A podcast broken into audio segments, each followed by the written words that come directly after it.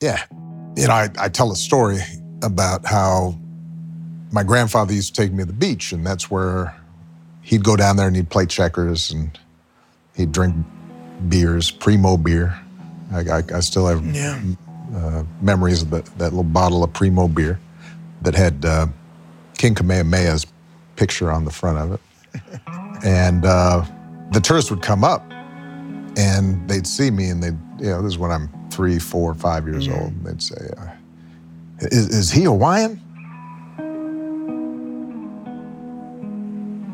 And my grandfather would say, yeah, he's, he's the grandson of King Kamehameha.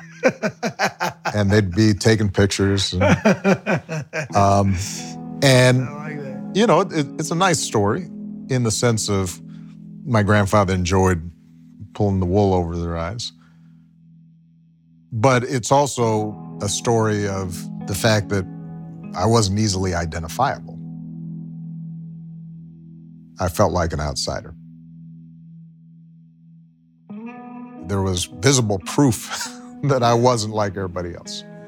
And this is the city you're in. What, what Honolulu. You're, you, you're, Honolulu, Hawaii, which is this little jewel in the middle of the ocean Right. that is made up of all these immigrants who come from all these different places. You've got Japanese and Chinese, Portuguese who've come over, you know, as seamen.